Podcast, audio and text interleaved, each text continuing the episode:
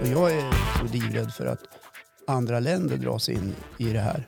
För man kan inte bara överge Ukraina och säga att tack för kaffet, här har ni lite skyddsvästar och lite eh, missiler eller, eller, eller pansarvärnsvapen. Mm. Vi fixar det här. Vi, vi, vi, vi tror på er.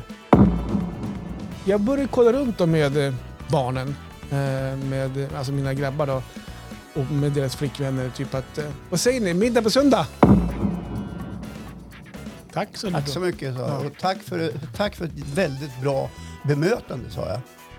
Till den kommunala tjänstemannen. Jag önskar detsamma tänkte han säga då. Men, Ja, men det är så man ska bete sig Ja. tycker jag. Ja.